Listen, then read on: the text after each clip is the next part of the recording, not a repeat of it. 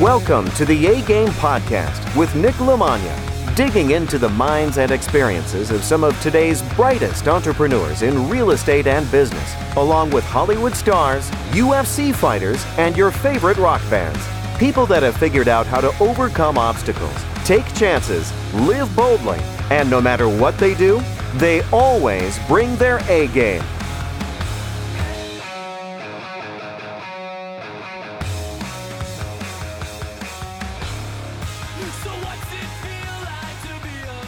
My guest today in the A Game podcast is Eric Martel. Eric Martel is a turnkey master, long life entrepreneur, been investing in real estate, bought his first multifamily property when he was 18 years old, and has gone on to go through all the processes to eventually come around to discovering that there is a huge demand for turnkey real estate for investors that might not have the time or the experience or the knowledge to put into finding the right stuff, but they still want to get in the game. So turnkey is a great thing. We're going to talk about a lot during this uh, this episode.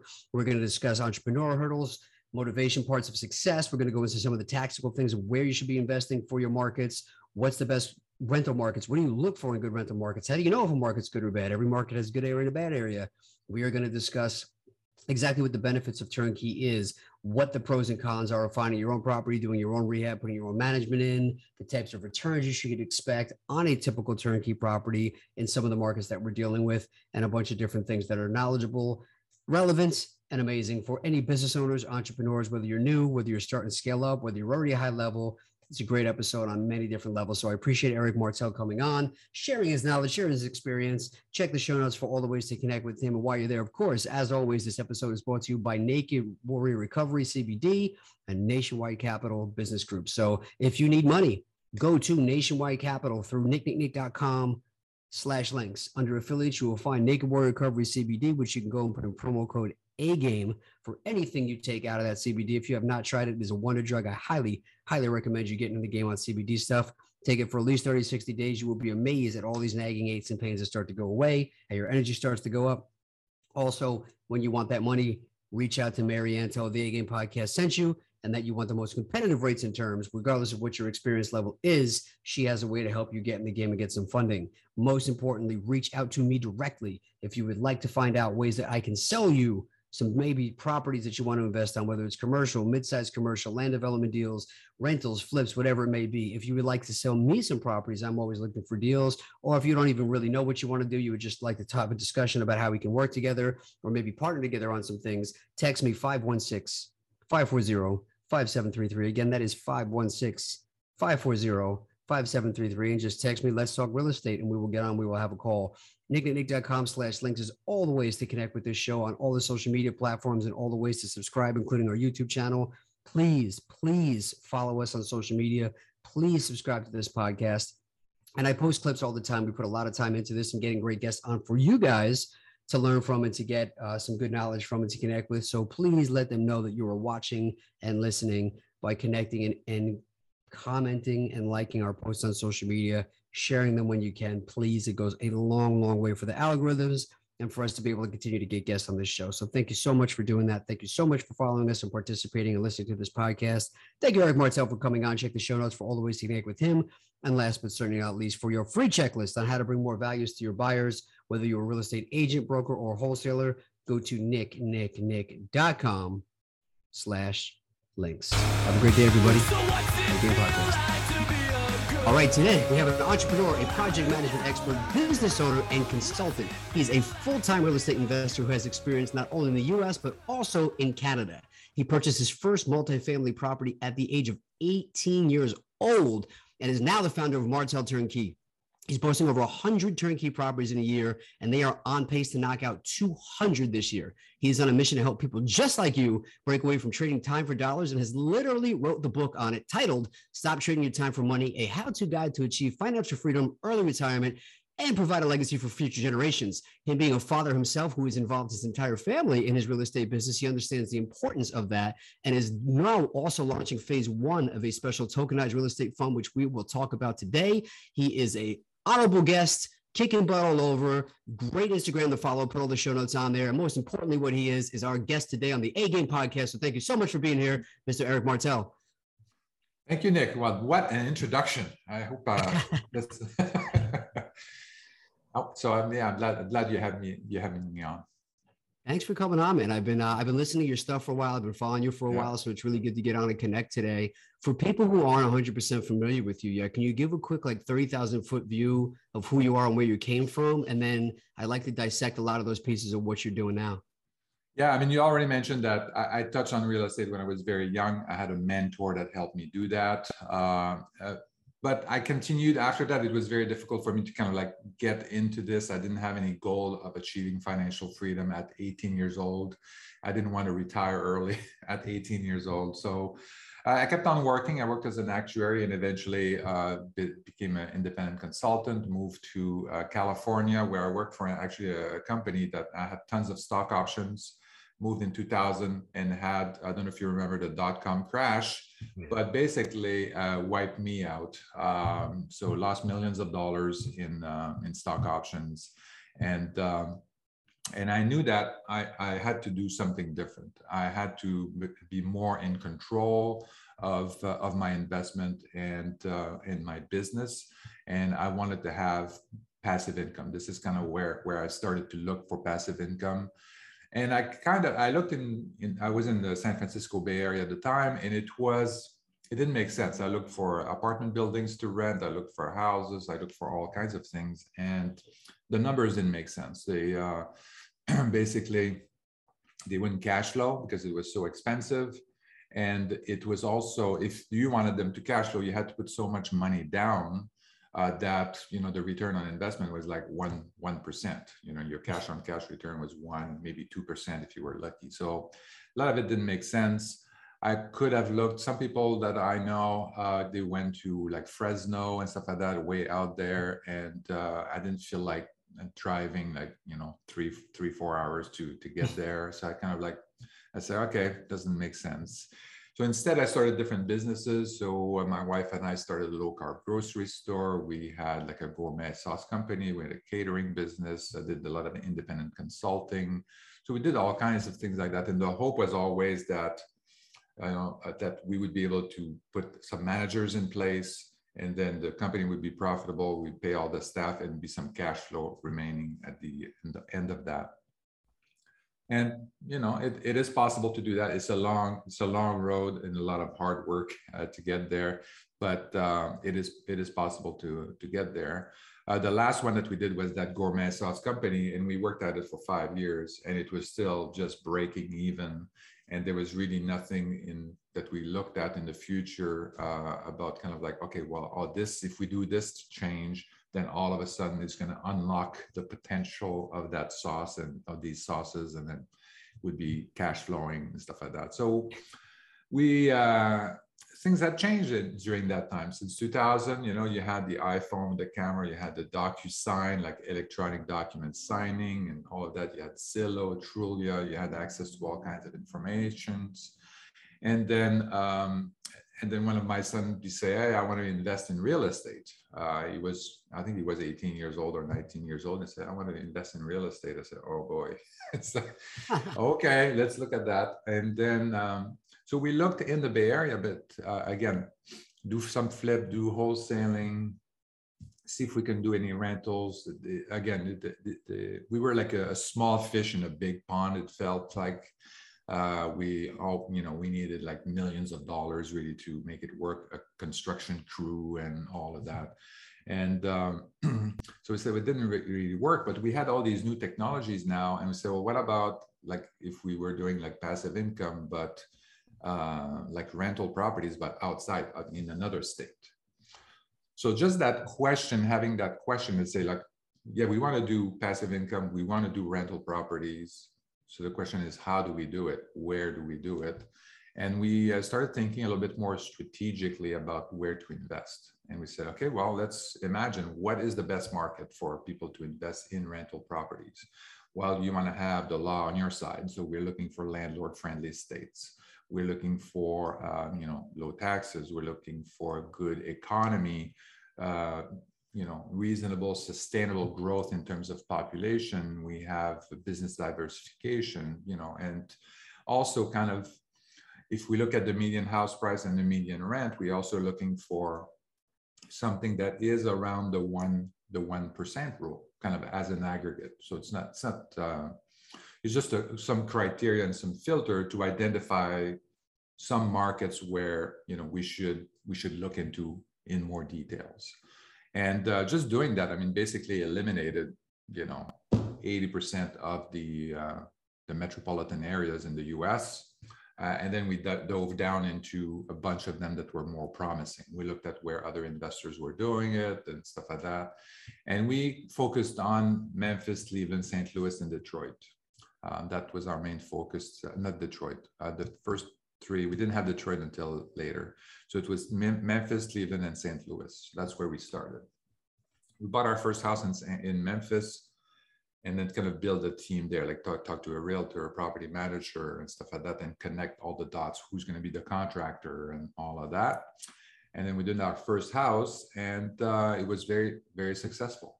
You know, I think we paid like forty thousand dollar house, forty thousand dollars for the house. California dollars, that is uh, nothing. Uh, so uh, and then we had like ten thousand dollars, I think, in rehab, and then it appraised after that for refi at eighty thousand, yeah, eighty or seventy thousand. So we were able to basically get all our money out, and the property was cash flowing. So it was like this is infinite returns. we need more of that.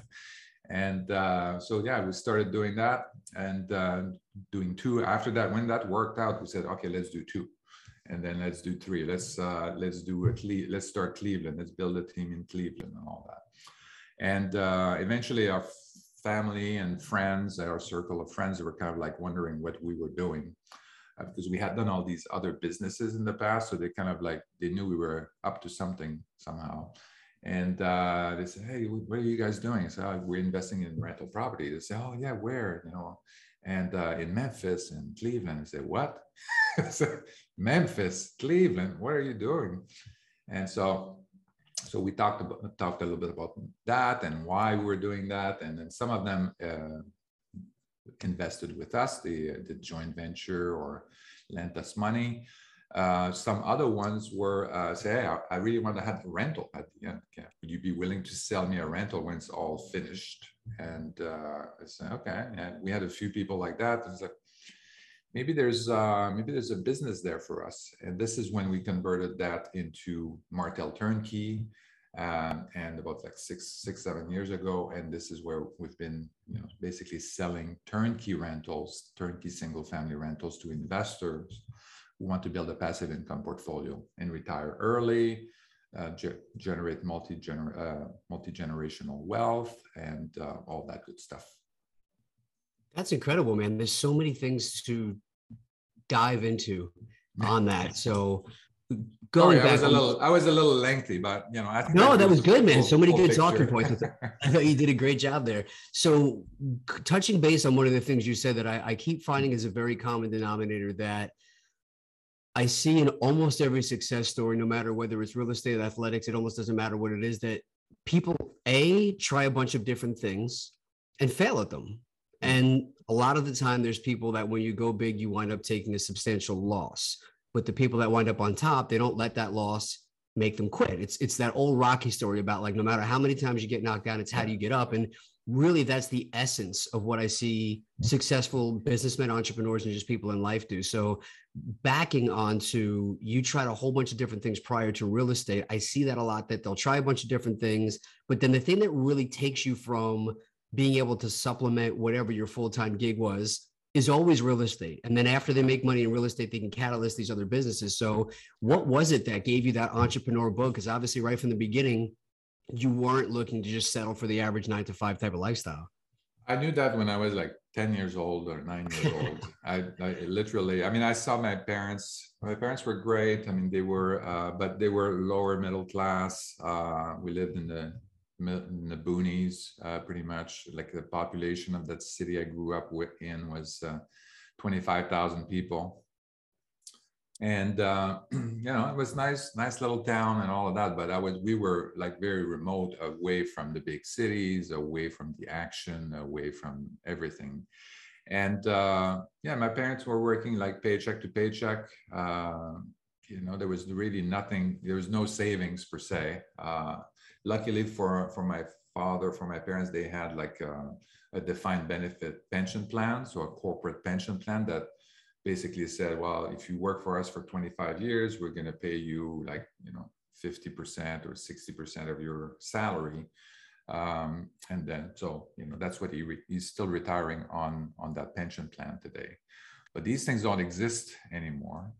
And, um, and I knew that I didn't want to, uh, I, I, yeah, I, that didn't work for me, like to basically be kind of, okay, yeah, just living uh, on the, uh, that's living on the edge, kind of like at the, just at the surface is more like it. And um, I wanted to kind of like, you know, to see more, do more, and all that. And I knew that, uh, and I was looking at, you know, the stock market. I was looking at other business people and all of that, and you know, they were very successful. They had like big houses. They had uh, all kinds of things, and I saw that some of them, them had businesses that failed and um, and but there was also some other businesses that were really thriving. Like I knew a guy that had just like uh, fries, uh, kind of like a, a, little side hut on the side of the road, and then he was just selling like fries and and chicken or something like that. And uh, you know, and then but that little tiny thing grew into a restaurant and then to multiple restaurants and stuff like that. But I still remember that he started selling fries and chicken on the side of the road in a little, um, you know, food truck kind of thing. And so that was very inspiring. And then I saw other people that lost businesses that failed, but they still had their nice house, they still had their nice cars, they all of that. But they tried something, yeah, they and then but they lost it, and it's just like, how does that work? And I asked my parents, and it's just like, okay, well, because they're cheaters and they're criminals. and that, that didn't work for me. Like I thought, no, I think you're missing something. There must be some other reason why these people are able to do this. And, um, you know, they, they use their money, they use their time and stuff like that to invest. And uh, even if they fail, there's a, there's a kind of like a back, uh, this the safety net that you know protects them, and they still have their lives together and they just lost their business. And that's when I kind of like unraveled that a little bit more when I went to school and learned more about businesses and um, how to organize and structure your business, your entities, so that yeah, you don't lose your house, you don't lose your car when you know you uh, one of your businesses failed. You just you know you're you're structured a certain way to protect yourself, and this is the whole reason. And the whole system is built that way. So people need to take advantage of that and uh, take advantage of know the rules, take advantage of the rules just like everybody else, and then you know try different things, try different businesses, and uh, you know some of them are going to work. You know, I I use the analogy a lot of dating because I think it's so relevant to everything and it's something everybody can understand. But people they're they they want more, but they don't want to take any sort of risk. They're so scared to make the wrong yeah. decision or and they don't understand that like it's like well i'm not going to pick something or move in any direction because what if it's the wrong direction and all these yeah. other things fail but just like you said with the different stuff you tried it's almost like to find the businesses that's going to work for you and find the thing that's going to be your catalyst to financial freedom you have to maybe date a few other businesses and see if yeah. business and entrepreneurship or products are are good for you i mean mark evans makes a joke about people are making millions of dollars a year selling sex toys on Amazon. Like, what's mm-hmm. your excuse? And it, it's yeah. kind of true. So I, I, like that you did say that because I never thought of it in that same distinction of sometimes you have to try a bunch of different things. And to your point about the markets, a lot of the ways I have figured out in life about what I want is by figuring out first what I don't want. So it becomes process of elimination and focusing in on those things. So I think that that's a, a great way to look at it. The way you broke that down, I appreciate that. Yeah, yeah and none of the businesses that i did were actually i i know i didn't lose money on any of them. I broke even on all of them all of them. Some of them i made a little bit of money and i said well it's not worth my time to be doing this. And uh, you know work very hard at these businesses to get them off the ground. And if they don't they don't produce the result that you expect then let them go. So that's kind of one one thing that happens with people when they invest. They kind of their business is basically another job and this never makes enough money to uh, to get them out into a passive income i mean my goal has always been to be an investor to be away from the business and then let it run. Um, so, but if a business is not growing rapidly enough, is not producing enough revenue, and you, you know you're doing some projection and say, well, 20 years from now, I'm still going to do this job. Well, that that doesn't work. That business doesn't work. You have to uh, you have to think differently about the business, or you have to do an, get out and do another business. And this is why it's uh, it's important. I mean, whenever I start a business, I always think big first. So I never, you know, my family kind of gives me some some slack on the, you know, some trouble on that because they're just like, no, I just want to keep it small. And so no, you can't. you have to think big. You have to think big from the from the start from the start, so that because you think differently you think differently about how you set up your business, how you organize your business, how you, um, just to give you an example. So, this sauce company, uh, a lot of people start in the sauce business by make, making the sauce themselves. They rent a little kitchen, they do this, they do that, they do some fancy packaging and all of that. And they say, you know, and then 30% of their cost is the packaging, you know, and then the other thing is, uh, is cooking the sauce and the rental and all of that. And then they make a little bit of money. And it's doing well. They go sell it at farmers market and you know it, it's working well. But then the next step after that, if you if you really want to go, you, you need to, you can't spend your time on the farmers market. You have to spend spend spend your time selling to the Whole Foods, to grocery store distributors and stuff like that. You have to think about the whole distribution channel to get to you know 800 or 1,000 grocery stores. So then you have to kind of like look at all the markups for each of the different layers in the distribution. You need to look at the different, then you have to review the packaging. And if it was if it was successful, semi-successful when you were doing the farmers market and cooking in your kitchen, now you have to, you know, cook a massive amount of sauce. You have to bottle it in, uh, you know, all of that. It's a different scale. And then now you're basically stopped because you didn't think big enough from the beginning. So you have to think about you know all the layers you have to think about all the, distributions you have to think about the manufacturing up front in my opinion and then figure out okay well this is how this business is going to work and you make some projections and stuff like that and um, this is how we were you know when we started the, the sauce company this is why we were you know semi-successful. We were in like uh, over uh, 400 Whole Foods. We were in um, across the U.S. We are also selling the sauce in Canada, but that's because we we thought about all these things first, and we didn't cook the sauce in our kitchen. We had a, a co-packer that was doing the work for us.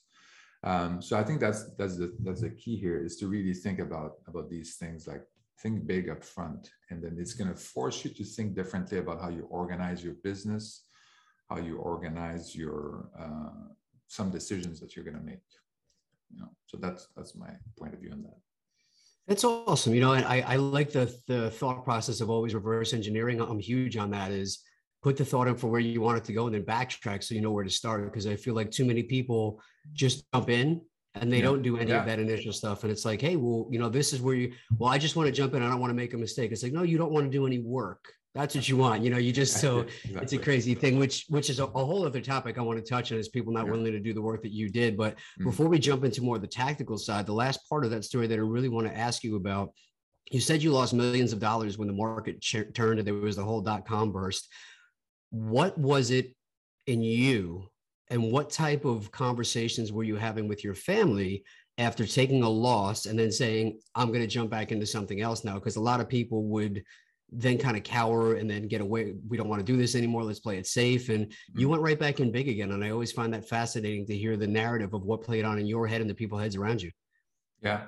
I mean, I think that uh, I think it kind of propelled me. I mean, to me, it's always about. It's not about the hardship that you are put in front of. It's kind of like how you re- react to the hardship, right? So somebody, you know, have have a car accident and they get uh, a car accident and they get some kind of you know health problem and stuff like that and you have people that are going to be stuck in their little uh, rut and not and kind of uh, be miserable and then you have other people that are going to say well take the horn by the hand and, and stuff like that and start you know and I said, I'm, I'm going to start doing this. I'm going to do that. I'm going to be more active. I'm going to be more active than I was before before this uh, this thing happened. So, I, and I think I always thought that yeah, it's it's kind of how you react to some of these situations that's more important than the situation itself them, themselves. And then, uh, so that's why I think uh, you know when I saw this happen, my wife was very uh, surprised how well I took the loss, uh, and uh, and it's just well, you know, and but I knew that from that point on, I thought, well, I need to take control. This is the, the reason why I lost it is that I was first of all I was busy full time uh, working, so I couldn't manage my own my own money. So I had you know I had some money managers, and then they you know they were investing kind of like they were paid. They didn't care how much the return was. They were paid based on assets under management.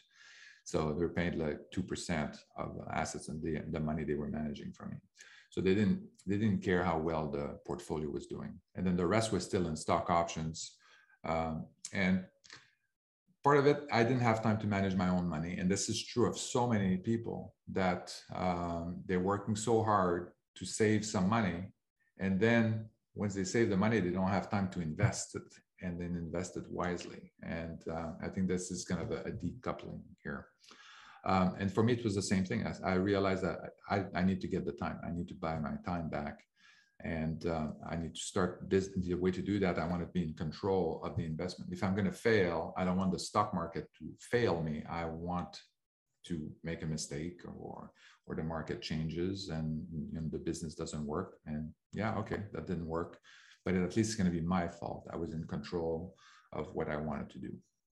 And that's um, awesome. So that, I keep, yeah. I keep, I keep taking notes over here while you're doing yeah. this stuff too, because you keep bringing up like all these other things that we should talk about this, we should talk about that. Yeah. Um, I, I love that you made the choice, the decision to just take control of it and move forward. I think that that's the the biggest thing of moving forward is just learning from those mistakes and taking them and saying, I'm not going to make the same mistakes and make them in a bigger way. So you start to get a little bit of bumpers on there, but then moving forward, let's play out the scenario where somebody does say, okay, I'm taking the leap. And then they start going down the road of trying to find their first property, their first multifamily. I find a lot of people that will go, well, it doesn't work. I go, well, why? Why doesn't it work? Well, I tried it. Well, what'd you try? Well, I. I tried real estate. What'd you do? Well, I tried to find some deals. How? I called realtors. How many realtors did you call? Three. How many mm. properties did they send you? One. What'd you do with it? Nothing. I'm like, yeah, you're right. The business doesn't work. It's a so hearing that most people will make a couple of calls and just quit because they yeah. hear from somebody who has no experience or credibility telling that it doesn't work. Yeah. And then I heard you talk about how you had to call about a hundred people when you first started to get three that responded, and all the realtors you were calling were telling you that the deals you were looking for didn't exist. But miraculously, you found them. Happens all the time. So I would love to dig into how you, because that is a, a, real, when you don't know any better and you don't have the confidence and somebody tells you that doesn't work, that doesn't exist. What did you hear that on a podcast? It becomes hard sometimes to believe that, you know, you feel like, oh, maybe they're right. So I'd love for you to talk about that because I think so many people listening to this podcast are going through or have gone through that and given up. Yeah. yeah. There's a couple of things that I want to say about that. So I think I like to you want to you don't want to waste your time. You want to be efficient. So there are deals out there, and there's so many different ways. I, am focused a lot on real estate, but there are other investments that I also do. But if you just focus on real estate for a second, um, there are so many ways to make money in real estate. You know, and then you're gonna you're gonna go and you're gonna say, oh yeah, this guy made money in uh, multifamily. This guy made money on the on the mobile home store, self storage, you can, you know, blah, blah, blah, wholesaling. And there's many ways to make money in real estate. The key here is to find the way that works for you. And you have to look at a couple of things. You have to look at how much time you have to devote to, uh, to that strategy, whatever strategy you want to do. You want to make sure that you have the right resources. That means money, uh, means capabilities uh, in order to do that. But typically it's money, my time and money. These are the two big ones. And then kind of what's your goal? I'm assuming everybody's goal is to achieve financial freedom. The first thing you should do is buy your time back so that you can invest full time. You can dedicate yourself full time to managing your money, managing your, yeah, managing your investments and stuff. So once you do that, you say, okay, but this is what I want to do, and what are the strategies that are available? And I talk a lot about it in my in my book, Stop Trading Your Time for Money. I list all the different strategies that could generate passive income, and then kind of rate them in terms of how much time you need and how much money you need. Uh, I have like the uh, an investment quadrant, I call it. And then you kind of want to be kind of in the bottom left hand corner, and then you're left with like turnkey single family rentals. You can do hacking, house hacking PML if you have enough capital. So it kind of like goes up a little bit in terms of the amount of money you need. Um, you could do wholesaling, you can do these things. So there's some things like that that um, you can focus on at the beginning. If you have tons of money and lots of time, then you know you can do the full spectrum of things. Um, if you have if you have a lot of money but no time, then maybe you want to do turnkey multifamily or turnkey mobile home park or something like that. Um, so you have to pick pick and choose what you want to do. Um, so now you have identify your strategies. You find figure out what kind of like criteria you're looking for, which market you're going to go into, and all that. And then this is where um, some of the more uh, the harder work kind of like comes into play. So kind of finding finding the deals, who you're going to talk to. If it's something that you're going to do remote, uh, for us, we had to do, uh, you know, we were investing out of state. So we needed to find like a realtor, we needed to find property management company and all that. And uh, my son basically called like, you know, hundreds of people uh, to figure out, you know, two or three that would work, uh, that would actually respond. And, um, and then we kind of like uh, interview them, see if they will work for us, blah, blah, blah. But there's a lot of work, there's a lot of uh, things that need to be done in order to get these things off the ground. And uh, that's why that time, time is kind of the, of the essence here. Like if you don't have the time to do that, I was lucky enough to have like two sons that were interested in real estate. And then they did a lot of that grunt, grunt work or leg work, uh, phone work uh, to get these things off the ground. And um, yeah, I mean, and then after that, you kind of focus on that. And there's still more work after that that needs to be done because then you have to you figure out your system and your your biz, your business model. So how do we how do we make this work at scale? I always think big first. So I always think about you know building a massive portfolio. What would it take to build a massive portfolio? And, um, that led to other decisions after that for us as well. Uh, why we started the turnkey business instead of continuing to be, build that passive, that massive portfolio.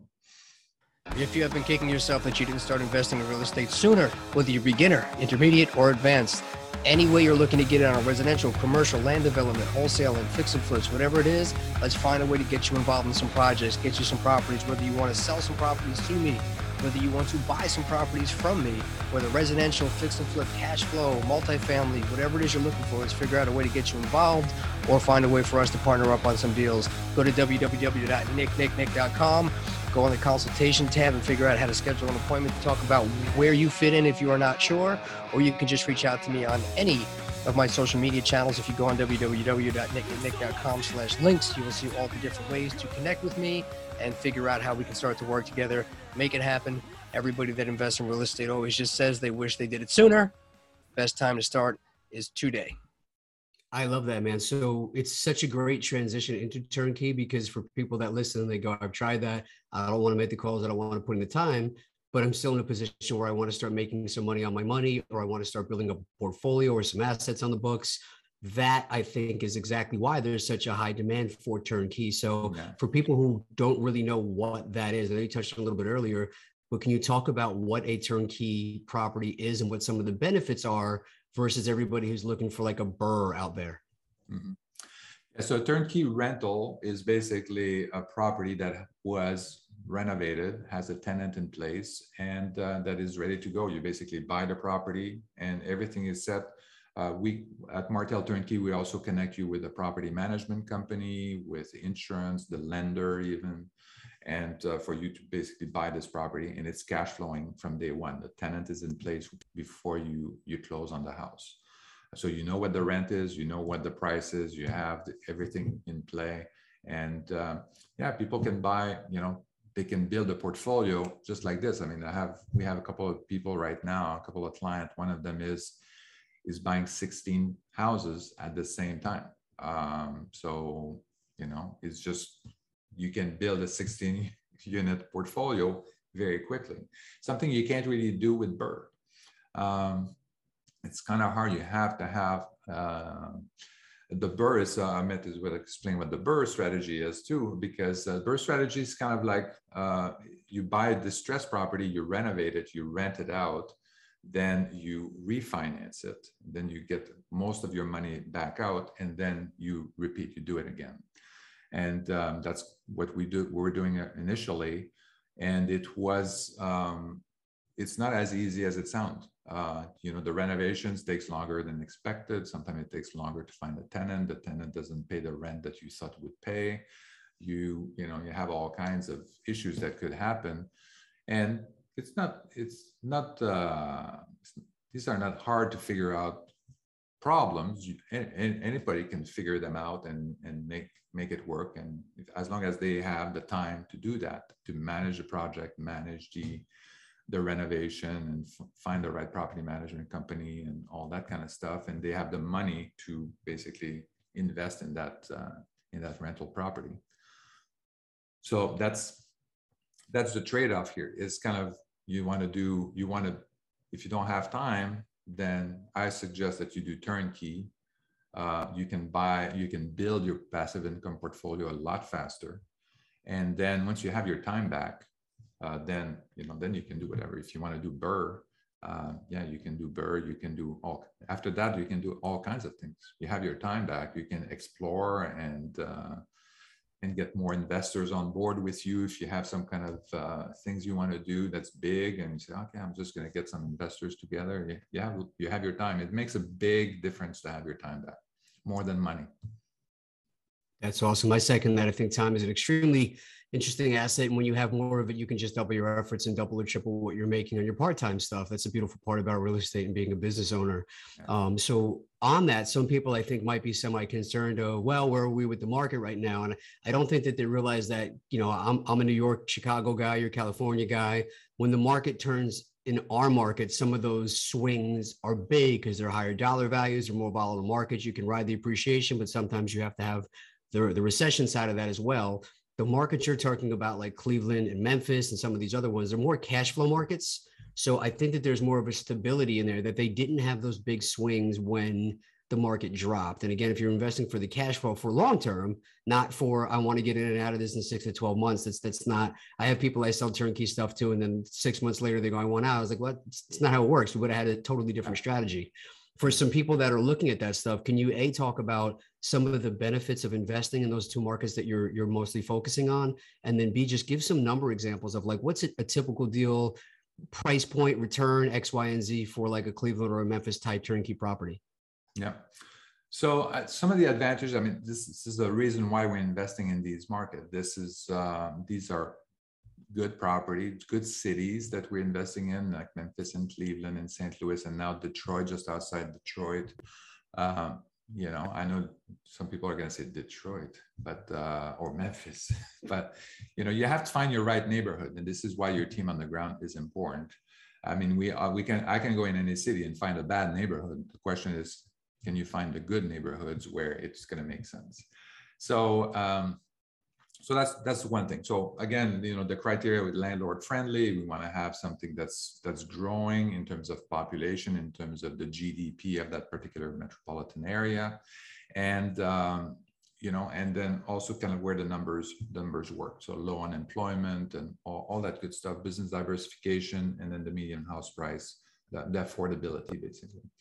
And um, so that's kind of why we picked those ones. And we think that uh, even in the future i think we've seen a migration right now uh, yes to the some of the big cities but uh, like uh, austin and like uh, vegas and stuff like that from the coast more inland to save money or to florida um, to save on taxes. And um, but we also see something going in the more people going in the sun belt as well. So that's something that is kind of interesting um, and um, so this these fluctuation or this migration is is going to help the markets where we invest in as well.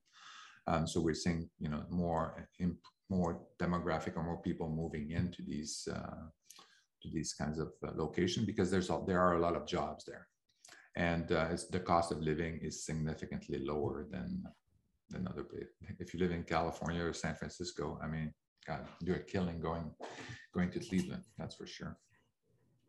So that's one thing. A typical house in that we rent for, this is in a B and C class neighborhood. So this is working class neighborhood. Um, some, sometimes they call these kind of how these kind of houses like work, uh, working, work, work housing. Workforce housing? work, for, workforce housing. Thank you. Uh, workforce housing uh, kind of property. So, you know, they're, they're working people, they're working Americans, and then they are, uh, you know, they're going to pay their bills. They're very proud of their they uh, where they live and all of that. And um, so the typical house would be around $120,000. We would rent them for about, you know, 11, 1200 uh, dollars a month. And you pay the property management, uh, the in- property taxes, the insurance, uh, and you pay your mortgage after that, assuming you uh, you mortgage like 80% of it. Um, and then you end up with probably like around $300 a month uh, in net cash flow. So everything is paid up. So, you know, so 300 is about uh, what, $3,600 a month. And you probably had to put like $30,000 down, including closing costs. So, you know, you're making, you know, over like uh, just over 12%. I think that, right? 12, just over 12% a year cash on cash return, right? So, so pretty good. As, oh, maybe it's ten percent, ten percent. So pretty good. Anything anything above like ten percent or eleven percent is uh, it's pretty good investment. It's pretty uh, hard to beat. I think people forget that too. That I'll see deals that they look at them and the return, maybe the the quote unquote cap rate on it isn't outstanding. But if your cap rate is higher than whatever your interest rate is for your funding, and then your cash on cash is double digits, and you're yeah. not having your money in anything but a bank account where you're losing money right now to inflation and to all these other things it makes sense to do yeah. like i've heard you talk many times even like uh, not that i would push to start with a break even deal but if you did at least put your money in like a basic break even deal you got more than 7 or 8% for inflation on that and then you got the write-offs and the depreciation all these other things you're still winning versus almost yeah. any other asset class right now yeah, and the key for asset protection is leverage. Um, so real estate is great for that because you can do you can use a lot of leverage. There's not many asset classes out there where you can do long-term 30-year lever 80% loan to value. I don't know any. So I, it's only real estate. And the advantage of that is that you get your money up front. Let's say on your $120,000 property, you get $100,000 in uh, in as a mortgage, as a loan, well, yeah, you borrow $100,000 today, but everybody knows that $100,000 30 years from now is, you know, what are you going to be able to buy with it? You won't, you know, a bicycle maybe. So, you know, that's uh, now you can buy a car nowadays or a house. Oh, now, in you know, in uh, 30 years from now, it's going to be the purchasing power of that same hundred thousand dollars but you're you're going to be paying that. You're going to be paying that later on, and uh, this is what how important this uh, this leverage is. It's it protects you um, against inflation, and this is why so many people, when you, there's a fear of inflation or hyperinflation, this is why real estate is. Uh, a lot of people are moving into that because for the long term, yeah, the interest rate is a little bit higher, yeah, but it's still a good time, especially and the interest is higher because we think there's going to be high inflation. So you want to get you want to get in on a mortgage so that you you can protect yourself against inflation. And then you have appreciation on top of that, and you know, and even in these markets, like Cleveland, last couple of years, we've experienced like um, double digit appreciation in the in the market where we invest, like 15, 18 percent in some of them. So you know, I'm not saying it's gonna it's going to happen in the future like that every year. This is absolutely unusual, but we've seen you can see that there's increased demand in these markets for for these reasons. I love that, man. And again, if you're buying it for the cash flow and it's getting paid down anyway, who cares? Like you're you're yeah. forcing appreciation with the pay down anyway, even if the market doesn't appreciate, which over time it, it's it's real estate. It's it's historically just going to. So I, I, love these kind of topics man. I could talk about these for days but i also do want to touch on something that uh, was a nice surprise. I think it's a kind of a new topic for you so i don't know if you've discussed it on many other podcasts yet but your token funding project is super interesting. I know nothing about that stuff so definitely yeah. let me hear kind of what you got going on there Yeah. So what we found, we found that there are a lot of people out there that, uh, you know, we keep talking about, oh, you know, all you have to do is put thirty thousand dollars down to buy a rental property, and you know, this is great. It's like a lot of people don't have thirty thousand um, dollars, so they think like, wow, this is very fine. we'll talk to you later, but. Uh, so that uh, so you know this is a big problem for us i think everybody needs to uh, to be able to kind of invest and have a piece in that in that real estate market and have the cash flow have the appreciation. And this is why we uh, we decided to start a, a, tokenized real estate fund. So this fund will own is just going to be a company. It's going to own a, a portfolio of rental properties. So it's going to hold it for long long term uh, and it's going to do cash flow and it's going to do also obviously appreciation and it's going to continue to grow. So we're going to continue to bring in uh, more investment uh, and buy more properties with uh, with the funds. Um, the advantage of this is that we're using the blockchain technology to do this so that you can really track. Uh, it's very very transparent kind of what kind of transactions are happening on the fund. So that this gives you that clarity that you don't normally have in other investment in a syndication for example. Um, so we have we have all the tracking that's done by the blockchain. Uh, so that solves one problem. The other problem that we have is a lot of people they invest into um, into a syndication, but their money is locked in for like three, five years, and they just see the returns only after five years. So, what happens if they want the money in the middle of that? They have to kind of beg, borrow, and steal, uh, and to to get their money out. And um, so, with this blockchain now, this particular um, uh, your investment, your token that you're getting, is going to be you're going to be tradable. You're going to be able to go in an open exchange uh, to basically trade that token for uh, you know for money and that you get in your wallet in your digital wallet and then you can spend uh, whatever way you want. We um, so that's that's the advantage of that. At the beginning just to get it launched we're just uh, just for this first phase we're using only accredited investor accredited investors. But uh, we're starting to file the what's called the reg a um, with the sec and then we'll be able to accept funds from anybody. Uh, we are we're accepting investment as little as fifty dollars.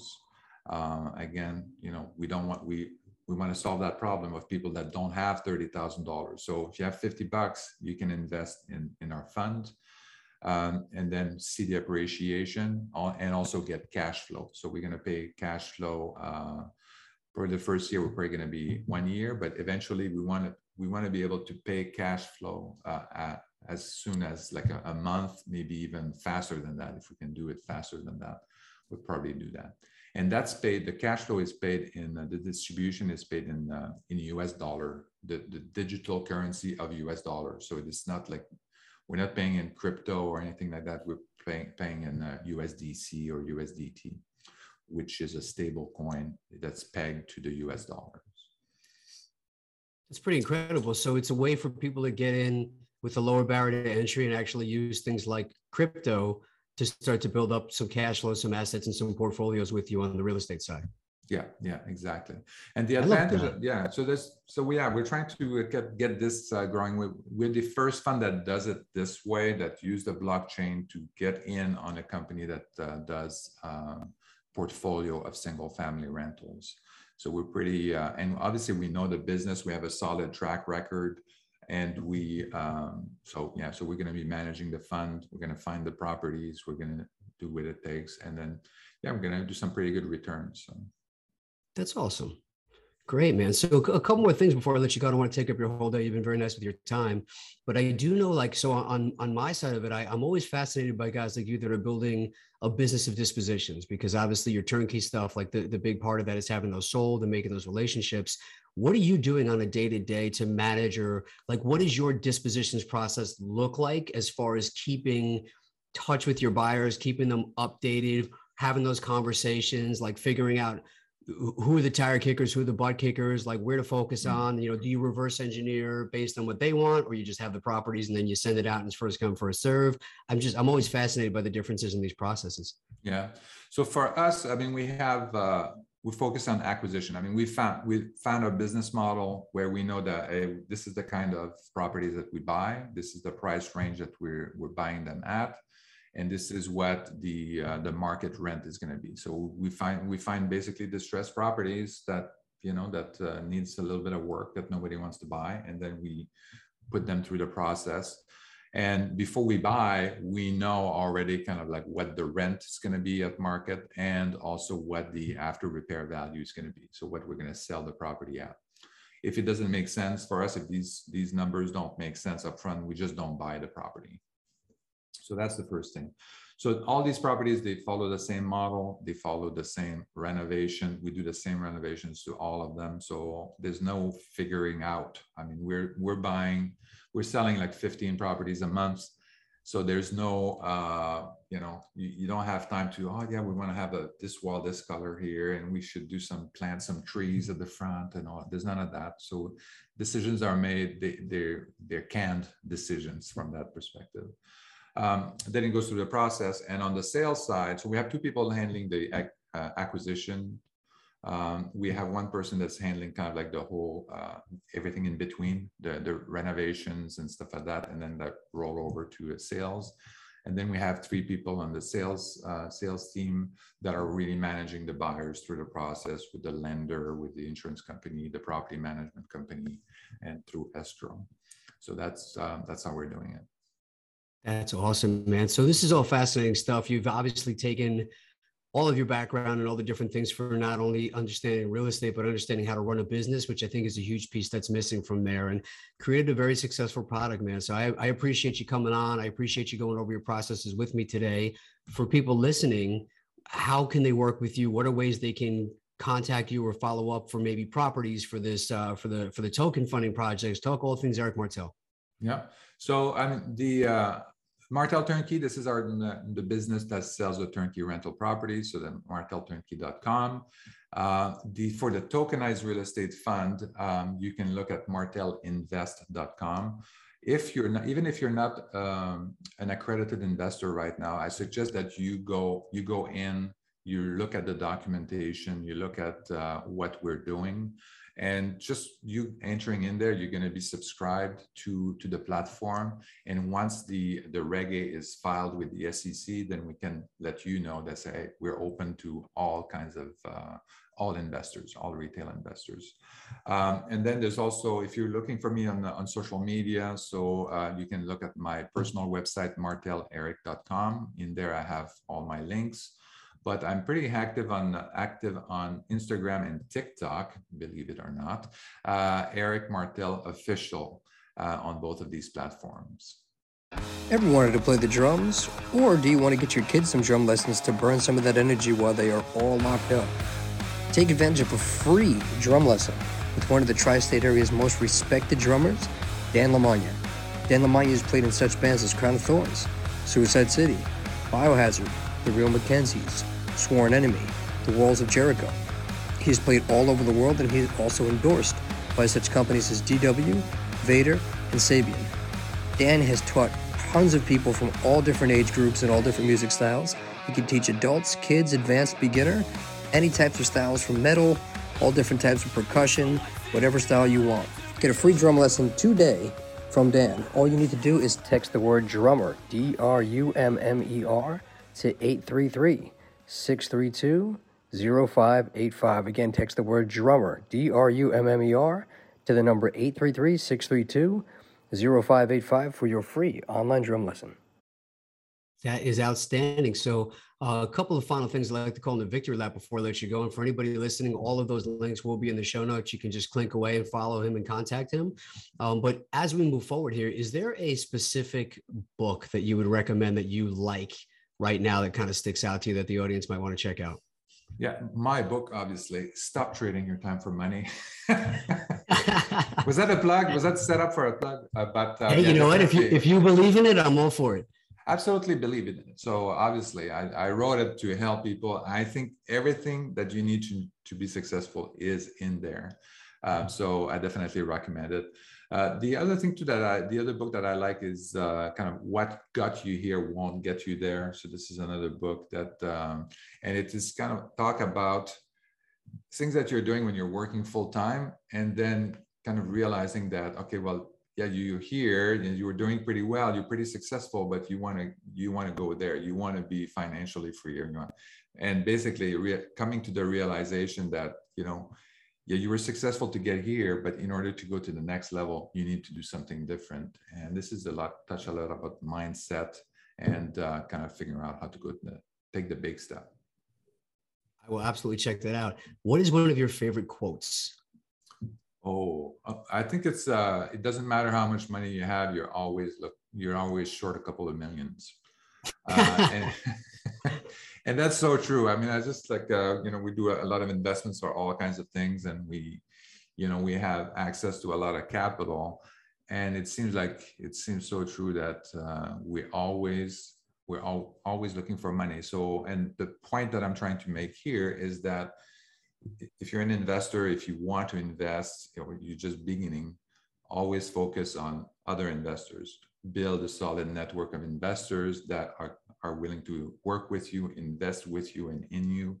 Um, so that's that's always very critical, and make them grow. If you grow their portfolio, their investment, their money, then they're going to continue to invest with you as your projects get bigger and bigger. That's excellent. And uh, last question here, being somebody that has involved his entire family in his real estate business, what is some advice you would give to somebody who wants to get into business or investing or real estate and has an unsupportive spouse or business partner? Yeah, you have to get your uh, you have to get your spouse on on uh, on board. That's uh, that's very very important. I mean you can do it as a kind of i guess this is what i do. I do invest real estate investment. You can continue to do your job and then but they don't the, your partner doesn't have to be involved in what you're doing but they just have to realize that this is what something that's important that you want to do and this is the game plan and then communicate uh, with your partner kind of what what you're what you're doing i think this is important um, because it affects a lot of your finances, right? So um, if you you know if you want to save more money, you want to get more money, uh, you know, cut down on expenses. Uh, you want to uh, do a HELOC on your house and all of that uh, in order to invest. So you need to communicate with your partner, saying, "Hey, this is the game plan here.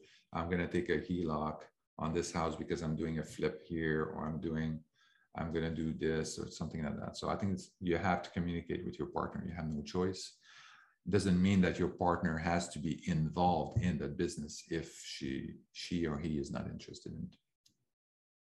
I love that, and I echo that as well. That communication or lack of communication is almost a killer every time in business and in life. Just there needs to be more of that. It solves a lot of those problems. So I appreciate you coming on. I appreciate you giving us your time today. Thank you so much. You, sir, bring your A game to everything you do. And you've definitely done that in this interview as well. Any final thoughts before I let you go about your day out there in LA? No, I think it, what's important is people need to take action. So that's uh, there's a lot of videos, there's a lot of all the information is out there to get it done. Uh, so let's do it. Love it. Eric Martel, ladies and gentlemen, have a great day.